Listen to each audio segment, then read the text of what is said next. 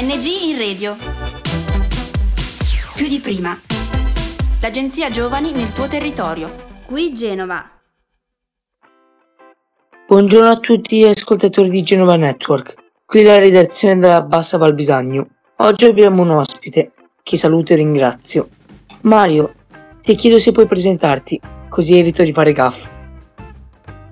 Piacere, mi chiamo Mario Boccuni e lavoro come videomaker e fotografo freelancer. Grazie per questa intervista. Io inizierei a farti eh, un po' di domande per i nostri spettatori. Cosa ti ha spinto a diventare fotografo? Allora, all'inizio io sono partito come videomaker, molti altri ragazzi fanno invece il percorso inverso, cominciano come fotografi e poi magari dopo si appassionano al videomaking. Io ho sempre avuto la passione per il cinema, ho cominciato a studiare montaggio in una scuola di Genova che si chiama Scuola d'Arte Cinematografica e sì, poi quando ho potuto comprarmi la, la mia prima macchina fotografica l'ho utilizzata per fare i primi lavori video e da lì è cominciato tutto.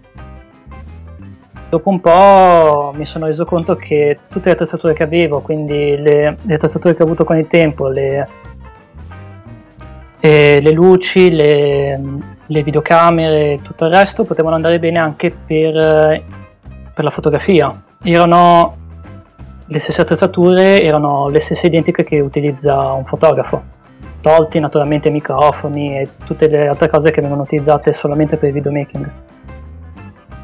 Eh, ti volevo chiedere, che passione ti trasmette il videomaking e la fotografia? Allora, bella domanda. Beh, è una, è una passione che è nata in modo direi naturale, un po' stimolato dal, dal fatto che magari tempo fa era un periodo in cui era nato era nata diciamo anche la moda del videomaking e prima magari c'era la figura del filmmaker e operatore o montatore video non. la figura del videomaking è molto più recente del, della figura più, delle figure più classiche che sono quelle dell'operatore video del, del montatore eccetera è una figura che è nata appunto molto probabilmente dal, dal fatto che la Canon ha creato una macchina fotografica partendo dalle ammiraglie, quindi la 5D, la, la 1D e le loro principali, le mirrorless, nelle, quali hanno cominciato a metterci una buona qualità video. E una, delle buone lenti, un buon corpo macchina delle, che, che, avevano quelle reflex eh, di allora hanno permesso a dei, degli indipendenti di poter avere una qualità che si avvicinasse molto alle, video, alle, alle cineprese di, eh, di produ- produzioni più importanti che assomigliassero. Sì, naturalmente non, non erano lo stesso identico risultato, però avevano una qualità molto migliore e da lì è nato il, il lavoro del videomaker. Quindi con un budget eh, piccolo, diciamo, uno poteva creare il suo film indipendente o lavorare su commissione. Tu hai parlato del lavoro.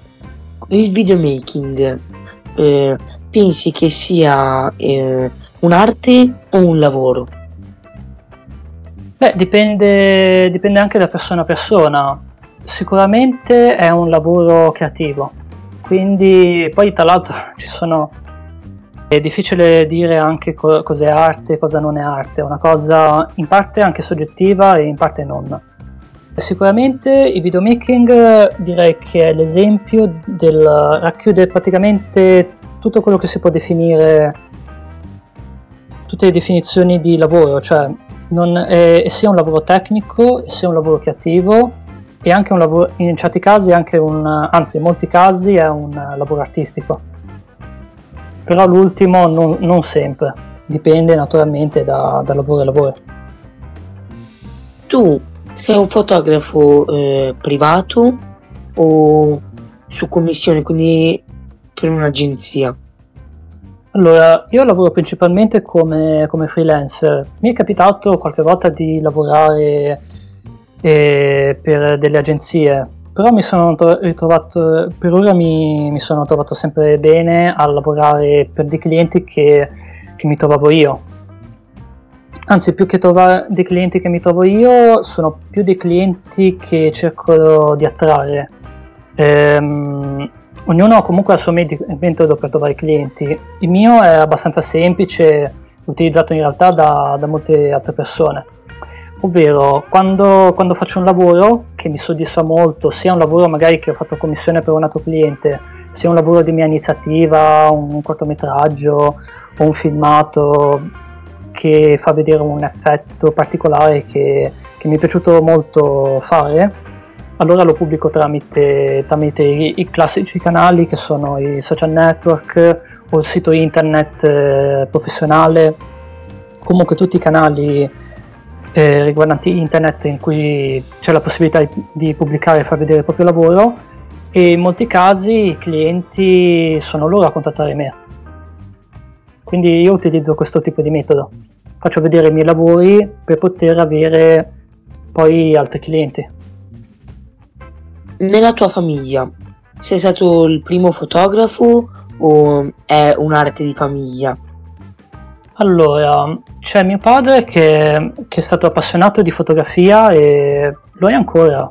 Forse questo mi ha condizionato magari nella mia infanzia a vedere magari le fotografie che faceva me e mio fratello e mi piaceva magari la, la composizione che utilizzava. Forse questo già mi ha, mi ha condizionato.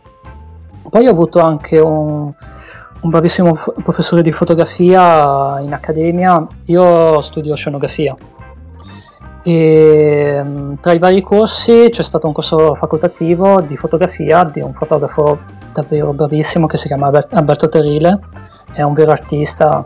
Direi che la, la mia educazione alla fotografia e al videomaking sono stati tramite lui e tramite quella scuola di cinema che avevo citato prima, che è la SDAC, Scuola d'Arte Cinematografica, che mi ha permesso di iniziare facendo prima un corso di montaggio, poi continuando come autodidatta eh, per quanto riguarda il lavoro di operatore video e, e, naturalmente poi facendo anche il montaggio di quello che registravo. Poi via via evolvendo la, la mia attrezzatura, arrivando ai soldi dei primi lavori. Ma hai fatto prima l'accademia okay. o hai fatto la scuola d'arte cinematografica? Se devo essere sincero, quando, quando, quando ero al liceo c'è stato un periodo in cui ho abbandonato gli studi per vedere com'era il mondo lavorativo e, e capire com'è, com'è, la situazione del lavoro. Ho fatto diversi corsi della, della regione e oltre a quelli poi ho fatto anche un corso di cinema alla SDAC, però non era un corso della regione.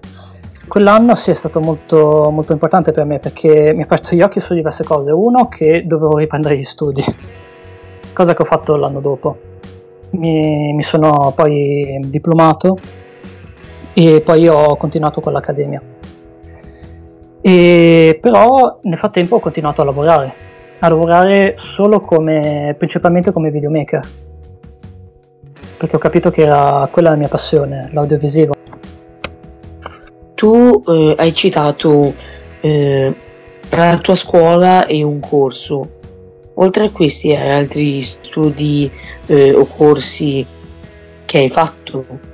Beh, sicuramente se siete ancora abbastanza giovani per fare domanda, fate domanda a scuole importanti di cinema se siete appassionati di cinema o se anche di televisione, quello che è l'estate che volete intraprendere. Eh, tipo se appunto se siete appassionati di cinema eh, ma ve l'avranno già consigliato comunque a chiunque abbia questa passione, fate domanda al CSC.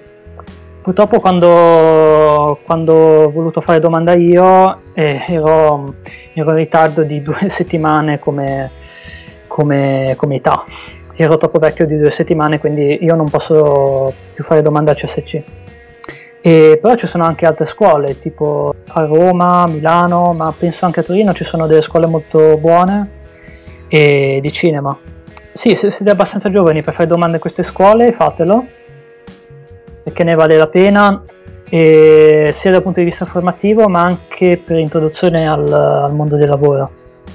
E invece per, per le foto, preferisci fare foto paesaggi, persone, hai delle caratteristiche principali, che modello usi eh, per le Qual è il mio, il mio stile, diciamo, il mio sì. target? Sì, sì.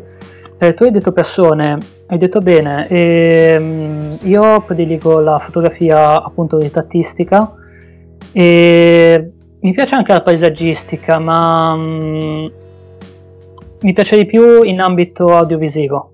Cioè, apprezzo i, le fotografie rete magari di fotografi veramente bravi in quel campo, però non riesco a concepirla tanto magari senza un, o un, un essere vivente o un animale o un essere umano. Cioè, sia, comunque deve esserci un essere vivente, o un umano o un animale. Cioè, perché nella maggior parte dei casi un paesaggio così, solamente un paesaggio, non, non riesce a conquistarmi. Comunque sì, prediligo soprattutto appunto la fotografia ritrattistica. Quanto costa diventare fotografo o videomaker?